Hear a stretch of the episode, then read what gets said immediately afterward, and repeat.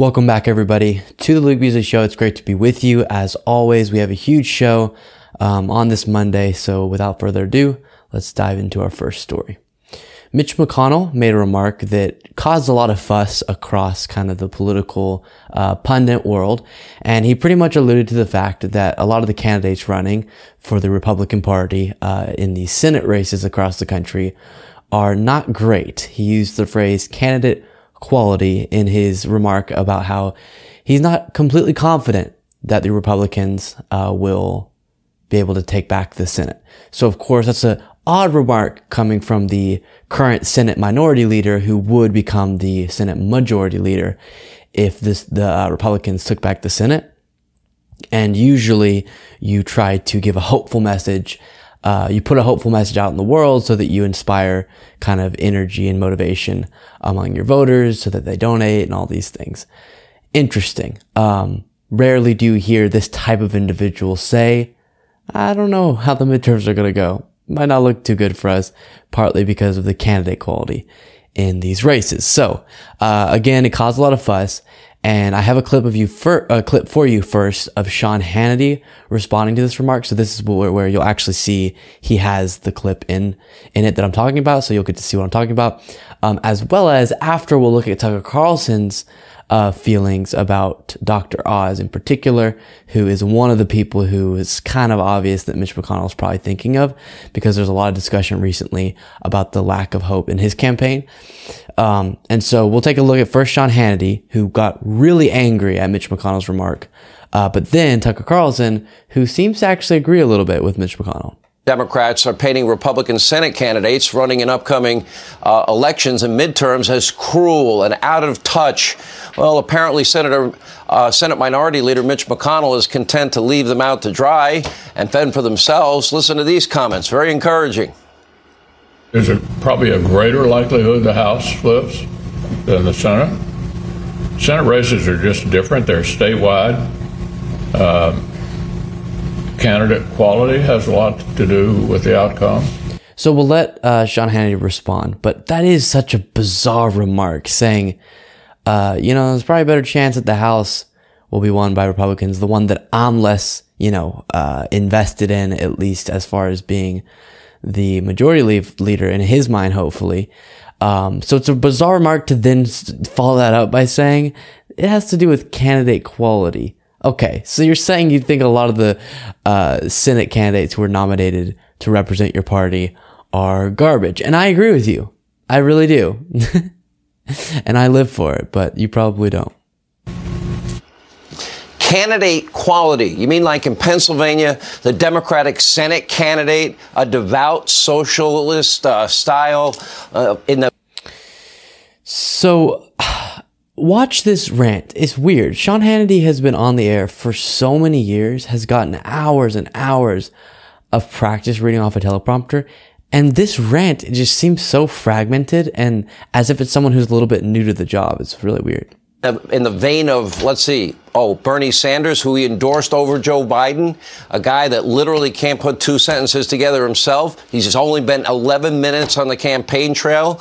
A guy that wants to legalize heroin and have areas where people can shoot up in public. and I hope Fetterman gets better health wise, but it's just a simple fact. He's to the left of Bernie Sanders, and yet you don't hear Chuckie Schumer complaining about candidate quality in Pennsylvania. Uh, how about you get out there, Mitch, and fight for your team? Uh, what's your agenda, Mitch? Or would you rather just sit by? Uh, do you get what I'm saying about his teleprompter reading skills? Uh, uh, what's your agenda, Mitch? Uh, how about you fight for your team? it's kind of weird. The uhs are fine, but it just comes off as very scripted and, and not authentic and watch helplessly as Democrats lie to your face, pass another $500 billion green energy boondoggle next year? Or is it maybe Mitch McConnell hates Donald Trump so much that he would probably rather see Trump endorsed candidates lose because he thinks that might hurt Donald Trump? His time. Oh, here. As a leader needs to come to an end. Okay, so he's calling for the end of Mitch McConnell's time as a leader, partly in response to that statement where he's saying something that I think we can all observe to be true, which is many of the Senate candidates who got nominated for the Republican Party in a few states across the country are just separate from them being right wing, separate from why we would disagree with them, even within the context of running within the Republican Party, are seemingly very, very unqualified uh, or unappealing uh, to even their voters. Herschel Walker in Georgia, Dr. Oz, Pennsylvania are two of the ones that come to mind uh, quite often. But then Tucker Carlson also alludes to this clip from Mitch McConnell, but has a very different take on it. He told you the sad and bewildering story of Dr. Oz, a man with absolutely everything going for him talent, decency, charm, money, name recognition, all the right endorsements who is nevertheless losing by a big margin as a Republican in what should be a Republican wave election to a radical and incompetent Democratic lieutenant governor who's presided over the decline of the state. And who, by the way, also just had a stroke and can no longer speak in complete sentences. That's happening right now. That's not true. Dr. Oz is getting crushed by a stroke victim who was already crazy. It's bizarre. The question is, why is this happening? We spent some time on the phone the other day calling around to various smart political people to find out why it's happening. We heard a lot of theories, almost all of which boiled down to Dr. Oz is a bad candidate. Wow. Mitch McConnell, who's in charge of electing more Republicans to the Senate, gave virtually the same explanation yesterday at a Kentucky Chamber of Commerce lunch. Quote, candidate quality has a lot to do with outcome, he said. In other words, it's not my fault they sent me bad candidates. Okay. But before we accept that, before we accept that a Republican. Okay.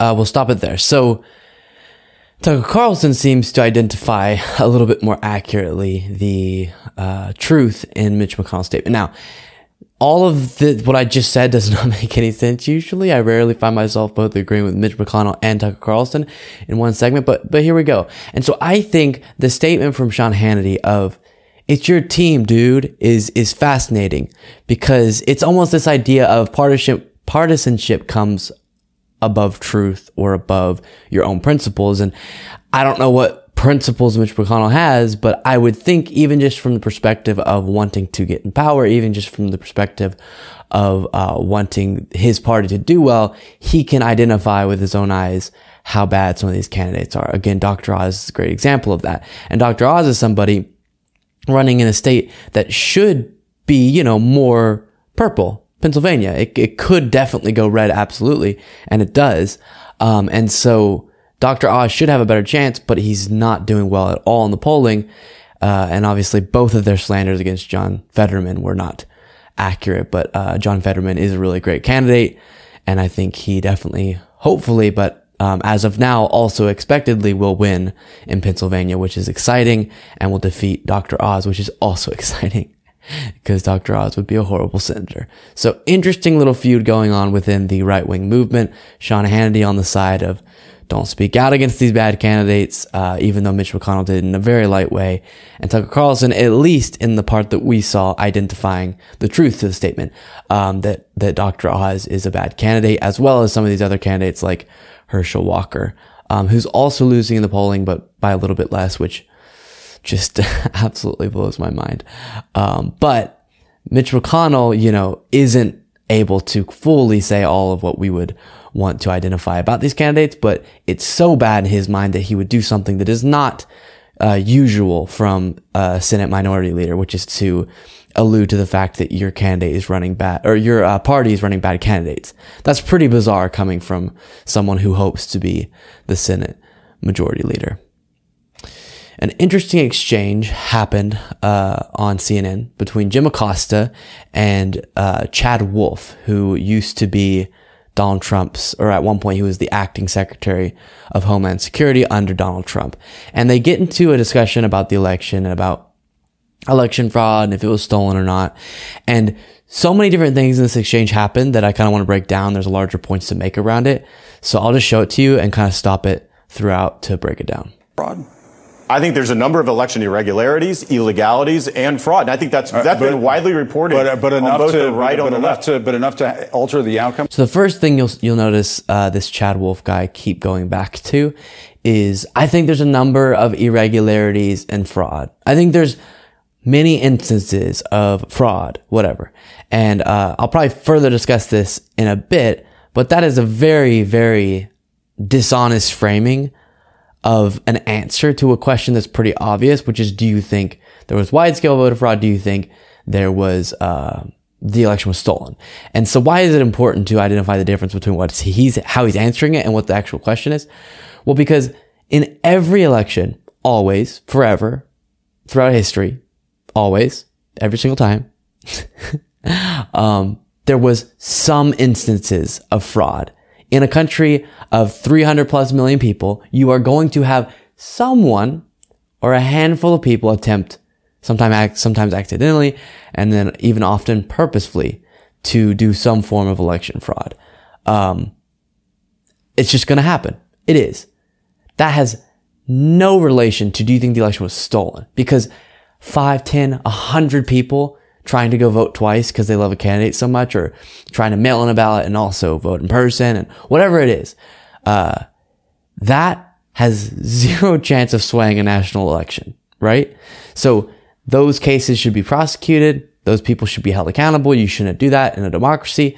But it literally, a small amount of fraud is not a threat to our democratic process uh, because it happens every single election and it's at such low levels that it couldn't possibly have any effect um, over the results. And so him going back to, well, there's a handful or there's a, a numerous cases of election irregularities is silly. It's nonsense because just by the very nature of millions of people voting, you're going to have some instance where someone does something wrong or there's some irregularity, but you have to provide evidence if you're wanting to pretend the, the election was stolen or there should be any doubt whatsoever about the results that this election had so much that the, ele- the, the, actual results could be different than uh, what they are, which is a very different question of the 2020 election? Are you, say, an, are you an election denier? I would say any type of fraud, Wait, any type of election fraud. I don't know. This is important. Any type of, I don't want to just bypass, was it a little or is it a lot? Right? Any election fraud well, should be addressed. And I don't think we can say just, hey, there's. So, see, this is why I wanted to show this clip. There's so much in so little time about this that is important. Um, and it's almost like someone like this guy wants to hold on to the belief, or at least for self promotion purposes among a particular audience. I don't know. Um, but for some reason, he has to hold on to the idea that there was some reason this election wasn't legitimate. But when it's been analyzed time and time again because of how many claims there are, this was one of the best, most secure elections we've had. And we do our elections pretty good already in the United States uh, compared to other countries and compared to history. So it was very secure.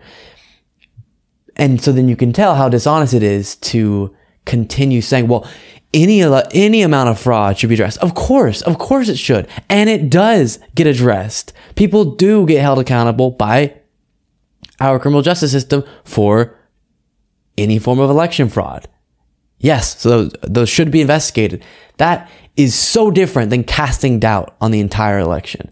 You have to provide evidence before you can start making claims like the election was uh, iffy you have to provide evidence about some wide scale nature of it that could have affected the election results. There's a little fraud, so that's who won, okay. Who won at, 20- the, at the end of the day? No one's saying a little fraud's that's okay. We're saying it couldn't, it couldn't have affected the results. Yes, the individual should still be held accountable. Chad, I think that's me, very, very important. Here. Who won the 2020 election? Obviously, Joe Biden is president. No, no, no. no. I mean, there is. A, but, no, no, no. I just answered he, your he, question. No, but he is the president. Obviously, oh he is the president. I, have seen, I've seen, I've seen folks from from Trump world parse this out and say, okay, Joe Biden is president. We know that. Okay, yeah. that's that is a matter of fact. Do you believe that he won that election fair and square? I believe that. The, I just answered the question first. Let me answer it in two parts. One, Joe Biden is president. Two, a number of irregularities, illegalities, and fraud. So he just perfectly did something that is an example of you don't have to be lying in a given moment to be uh, very dishonest and very manipulative without telling direct lies. So what this guy just did is he said, I know two things. Number one, uh, oh shoot. The second thing was there a number of irregularities. Okay. Number one, Joe Biden is president. And number two, there was a number of irregularities, fraud, etc. in this election. Both of those statements are true. Biden is president. And just like every other election throughout history, there were some instances of fraud and those people should be held, held accountable. That is a masterclass in how to be dishonest through framing or through selective, you know, answering of the question where you don't actually lie with the words that are coming out of your mouth, but by what, uh, but by what you choose to focus on and the magnitude uh, that you're getting, sorry, the magnitude that you're giving to the things that you're saying, you are being just as dishonest as a liar would be. You've now risen to the level of being a liar because you're trying to say to an audience, yeah, don't trust in this election by saying two facts that shouldn't give anybody that conclusion. Joe Biden's president and there was irregularities. Just the simple fact of there being irregularities should not make you distrust the election process because again, millions of people involved in a democratic process, some people are going to try to do wrong things. You have to prove that it was by some, you know, measure wide scale and could have affected the election results. That's very fascinating watching him do that. Um, because he's smart enough to know that he can't just make outright false claims necessarily, but he can make a couple true claims that when you put them together and whenever you put them within the context of a question that was about if the election was stolen or if you're denying the results of the election, um, are just as dishonest as telling a blatant lie occurred during 2020. But not sufficient to throw. Uh, Again, I don't. I don't have Biden. all of that evidence. I think yeah. there's been a number of reporting. You sound like a conspiracy. Oh, oh, so interesting. Okay, we'll stop it there. But um, again, it was just a minute, a brrr, bunch of things that are have a lot of takeaways from it. So uh, that's a, another great way to cast doubt without completely, you know, without having keeping some sort of plausible deniability where he says, I don't know. Not sure. I don't have all of the information that would allow me to know if it was completely secure or if there was enough fraud to swing the election results. It's genius because then you put out a bunch of claims that would make someone doubt the election, but then say, but I mean, I don't know I'm not saying one way or another. I don't know. Who knows? And within the context of talking about an election, the importance of integrity uh, of our democratic process and of trust in that process, it is very damaging to just cast doubt and then walk away and say, I don't know. Very damaging because the only thing that holds together a democratic society like ours, again, I understand our government is a democratic republic, um, but we use democratic processes so that we have uh, representation with our government of our own voices. Uh, within a pro- uh, sorry, within a system like that, the only thing that holds it together is the belief in it operating, you know, healthily and it operating properly. The second that the country doesn't believe that they're able to go use their voice through voting and it mattering and it being heard and it being legitimate, you lose the ability to have an effective system. You lose the ability um, to have some sort of social cohesion. And that's super scary. And that's why we have to push back so aggressively against claims like the one this guy was making and um, against kind of these anti-democratic actions by so many people. A really fascinating poll came out revealing that one of the top issues of Americans. We've talked previously in the show today and tons about this throughout the last uh, couple years. Well, I haven't done my show that long, couple months of my show, but then couple years kind of as a country is this threat to our democracy that is posed right now. And a fascinating poll came out showing that that's a top issue for voters right now, which rarely are um, issues that kind of non-material, if that makes sense uh, that sounds like I'm saying it's not important. It's so important, but not something that you feel in your day to day economic life or something like that. Um, and, and it's something you more have to have a conceptual understanding of the threat to our democracy that you don't feel in this immediate moment. But that's now risen to the top of the list for many Americans, and it is ranked as the top issue when you look at percentages of people who say, this is my top issue or this is my top issue, which is really, really, really interesting. So we're going to take a look here at that, that poll, but then I just want to discuss why I think that is. And one of the reasons is not just because of what I, I hope it to be, which would be that we all see the threat that Donald Trump poses and the MAGA movement poses to our democratic process.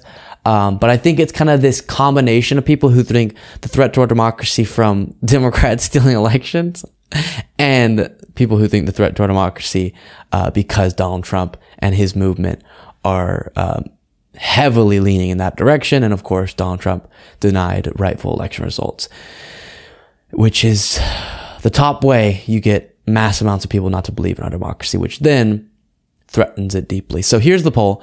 When you look at uh, voters ranking the threat to democracy um, among other issues, and it's 21% of people say the threat to our democracy is the number one issue posed uh, posing our country right now. And then the number two is cost of living. That's crazy, especially in a time when inflation is hitting people.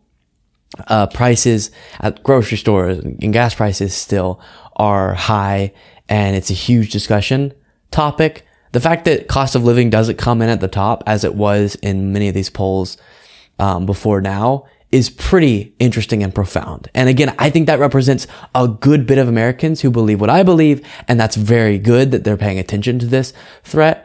Um, and and what I believe, and I think a lot of Americans do who answered that as their top issue in this poll, uh, is that Donald Trump's actions in trying to overturn the 2020 election, denying the results, um, so that he could go and try to overturn overturn them, that represents a move by part of our country and a movement that believes uh, our elections are not legitimate or at least wants to state that so that they can stay in power even whenever their voices, even whenever the voice of the American people collectively went in another direction. And so it's hopeful that a lot of people see that threat. What I'm concerned with is a lot of the people citing that as their top thing are um, actually MAGA people who believe the threat is that Democratic, uh, you know, the Democratic cabal is stealing elections, which of course is nonsense.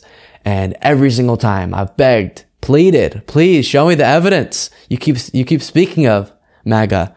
Um, I don't get it. I'm still waiting. Uh, and so very fascinating. And I think this is part of why we're seeing a shift in the polling towards the Democratic Party because at least the part of that number, that 21% of Americans who rank that as a top issue, who are not a part of MAGA and see the threat of the Republican Party right now and see the threat of Trump and his movement are going to think, listen, even if I'm in economic pain right now and I might think it's the Democratic Party's fault, or even if I'm not a lifelong Democrat or whatever, it doesn't really matter. This is what I would hope they believe. It doesn't really matter about those other issues if our democracy falls, right? My voice won't be able to get heard. We won't be able to address problems in our country if we don't have a healthy democracy. And that party and that movement is trying to uh, deteriorate that as we speak. So in this election, I'm going to put that at the top of what drives me the polls and who I vote for. So I think that's affecting a lot uh, why the Democratic Party is seeing a boost in the polls because among the investigations and all of these things, the January 6th Select Committee and their public hearings, I do think reached more people than ha- than had like been reached before that point about this issue, right? I think a lot of people saw January 6th, it was bad, then they moved on. Um, and the January 6th Select Committee really revealed how much of a part Trump's anti-democratic actions played in that and how it wasn't just about that day even while de- you know while devastating, it was about Trump's larger actions in trying to overturn the 2020 election generally, which is really scary and really dangerous. And so I think people have woken up to that fact more than ever. And we're seeing that in the polling, hopefully, that most of that 21% we hope is people who see the threat of Trump and not uh, kind of the other way around. And so it's, it's hopeful and it's sad right? It's hopeful because people are seeing the threat. It's sad because in America, one of people's top issues is the threat to our democracy. And that's not where you want to stand as a democracy. Now, I have the belief, I was talking to friends recently, um, and they had a more pessimistic take on this, but I genuinely believe we're gonna get through this. We're gonna, uh, eventually defeat the movement that is this threat to democracy through the political system um, and come out the other sh- the other side. But that does not diminish the real threat that is posed right now and how serious um, and important it is that people pay attention to it right now. I have a pretty ugh, icky story to talk about. Uh, a GOP candidate in Florida running for the Florida House got banned off to twi- banned off Twitter, which that's not the icky part. That definitely should have happened for calling for the killing of federal law enforcement on the spot, or he used the phrase on sight. So we'll read into this. It's just disturbing how many of these far right candidates who are running for positions of power um, and who are rising to prominence are so willing to call for violence openly. Okay, reading. Luis Miguel, a GOP candidate for Florida's House of Representative, Representatives, was banned from several social media platforms on Friday after calling to legalize shooting federal agents on sight. On Wednesday, Miguel, who is running in Florida House District 20, posted across his Facebook, Instagram, Twitter, and Parler accounts the same message, signed with his name, uh, quote, under my plan, all Floridians will have permission to shoot FBI, IRS, ATF, and all other feds on sight. Let freedom ring. Guys, first of all, if you're someone who gets angry every time anyone gets banned off Twitter, which I think sometimes they do it wrongfully for sure, this is an example of when absolutely there should be Twitter bans and don't come at me with the freedom of speech. No, a private company can decide they don't want people calling for violence on their platform. That is acceptable. that has nothing to do with the government censoring people. Okay. Uh, so that represents to me this idea within the Republican Party that part of our base, again, y'all know I talk about this all the time. There's tons of conservatives who are kind of in a weird spot right now because they like small government. They like, uh, the concepts that were marketed to them, maybe not completely honestly about the Republican Party being the party of family values or Christian party. And they like those things and they're decent people. And now they're like, what do I do? Because look at where the party's going. So I'm not talking about those people whenever I say the Republican Party has done this shift or the right wing, but you know who I am talking about. Kind of the base now of the Republican Party is off the rocker. it's crazy. And that is an example of it. This guy knows, and I think he's correct, that one of the ways he can get more prominent within the Florida Republican Party and get more supporters and very uh, passionate supporters is by doing what he just did, which is calling his people or saying that in his version of Florida, under his plan, uh, people would be able to kill federal law enforcement or federal agents or uh, federal employees, in the case of the IRS, on sight. That's just the most overt call to violence possible. Obviously, maybe he's not exactly saying, you go do it, but yes, he is. um, he's saying, you would be able to do it in my version of Florida, so you should do it now, right? Um, and that's super scary. And what I hate about it is I do think this gives him a better chance of becoming a Republican star than ever before. Because right now with the hatred among the Trump movement towards specifically the FBI, but also the IRS, um, and then of course the ATF, there's a general hatred there all the time.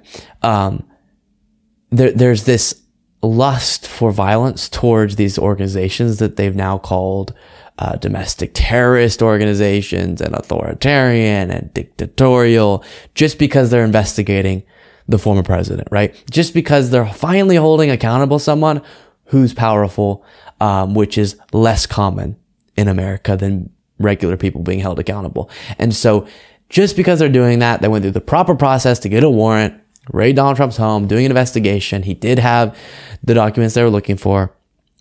Um, they now want violence towards random FBI agents and towards these federal law enforcement organizations. And this guy is tapping into that. And it's so dangerous. So good for Twitter for banning him, but we need to keep watch out for, uh, this far right because, and that's why I cover them so much. Um, that's why I cover a lot of their leaders because they pose a real threat and we have to be aware of that to properly politically fight that and we have to win politically so that we can uh, keep them from getting their hands on levers of power. And that's why it's so important that we watch them and watch candidates like this guy and check them whenever they do such crazy things like he did. um, on social media and beyond. Tucker Carlson went on a rant about how uh, the Democratic Party is suddenly looking good, not suddenly, but has increasingly looked good in midterm polling, and kind of tries to break down why that is. And it's fascinating because, of course, y'all know my feelings about Tucker Carlson. I think he's a massive, massive, uh, you know, damaging individual and a horrible person to be getting seen on a nightly basis by millions of people. And he's become quite the figure. And he spreads horrible, hateful, um, lies and has a horrible ideology. But he makes a lot of correct points here. And so what the reason I want to show you that is because this part of the right is now recognizing the honest political landscape that exists. For a while, it was like, ha, you think that Joe Biden and the Democrats could ever do good again? Ha ha ha. The Republicans are going to beat them no matter what. And for a while, even I believed that. And then we saw a shift in the polls based on the overturning of Roe v. Wade, the gun violence that happened and the Republicans, you know, refusal, continual refusal to properly act on that issue. And then the anti-democratic actions by Trump, the investigation into Trump and his allies. Um, and so we've seen a shift in that direction. So Tucker Carlson would never say the things I just listed necessarily. Uh, at least the last one, he may admit to the abortion one, um, are why the Democrats are surging. But he does accurately identify some things, which is interesting because I think he's, uh, he's recognizing that it's more beneficial to him to prepare his audience for that truth than do what is usually done in the build up to elections, which is, you know, blind optimism often, oftentimes for your team or whatever. Unpopular presidents drag their parties to the bottom in midterm elections. That's the unchanging rule of politics. You saw it famously in 19- and then what I love, guys, is a lot of these people, like Tucker Carlson, do this thing where anytime they want to make a point and the polls contradict that point, they say, wow, whatever. Polls, polls, schmoles. Um, I don't have an example in my head of Tucker Carlson specifically doing that. I'm sure he has, but Trump, you know, always does that. No, no, no, the polls aren't saying that. But then when there's a point that they want to make that the polls align with, clearly he wants to make some point about the Republican Party's failures in uh, politically winning, or at least potentially not doing well. Uh, then he cites the polls and says that's a good representation of uh, kind of the the sentiment within the country. To his credit, he does also cite the betting markets, which he says are often more accurate than polls. Hmm. 1994 with the Republican takeover of Congress after two disastrous years with Bill Clinton. You saw it in 2006 after Hurricane Katrina. You saw it in 2010 after Obamacare. You saw it in 2018. So there's no question based on precedent that that's about to happen once again in 2022 in November. That's what everybody assumes. And in fact, it may well happen. We're certainly praying for it. But as of tonight, we have to be honest with you. The numbers don't show that happening. Not even close. In fact, all the indications we have right now suggest that despite Joe Biden's well earned unpopularity, the Democratic Party still, again, as of tonight, has a strong chance of holding Congress in November. The prediction markets, which many believe are more accurate than the polls, overwhelmingly point to the Democrats keeping at least one chamber. And maybe strangest of all, as of this week, Democrats are leading Republicans nationally on the so called generic ballot by about four points. So if you ask people which party do you like more, they say Democrats. And maybe that's why Democrats are raising a lot more money, too. And not just money from their patrons in big tech, but from small dollar donors. That's bad. In June, Democrats raised $64 million online from 4 million people. That same month, this June, Republicans raised only $26 million online from just over a million donors. From the first quarter to the second quarter of this year, donations to the Republican Party dropped by more than 12%. By contrast, donations to the Democratic Party are up more than 20%. That is not good at all, not simply because you need money to run a political campaign, but because money is to some extent a measure of commitment and intensity. So I showed that whole clip because he actually breaks down a couple things that are true, uh, which is rare on his show, and and walks through a number of different indicators that the Democrats might do better than expected a few months ago or than history kind of shows. So the fact about the party that gets the White House often doesn't do well in the next midterms. Um, multiple reasons why that is, but that's definitely historically the case. It's very rare that the party who won the White House two year two years later um, does well in the midterms.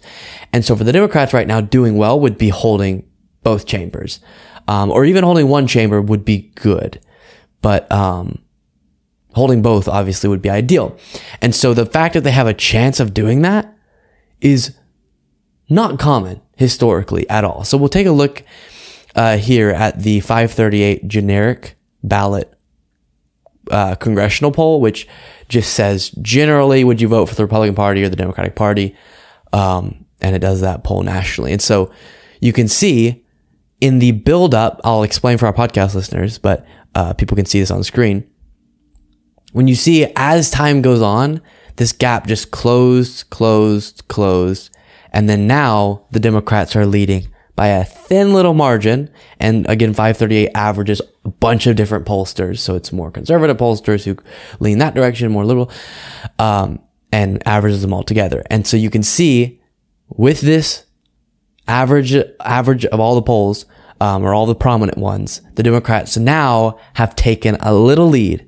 Um, and then when you look at just the Senate, their likelihood to win, it has that the uh, Democrats 63 and 100 likelihood to win, and the Republicans 37 um, out of 100 as far as their chances go to win. And so that's pretty wild. The Democrats are leading in their chances based on polling to win. And as, as he said, the betting markets have gone that direction um, as time has gone gone on, uh, and fundraising seems to also be going that direction. So I've talked about the reasons that I believe it to be are uh, number one, the economy now is getting a little bit better, started heading a little bit in the right direction, which is always a good thing for the party that is in power.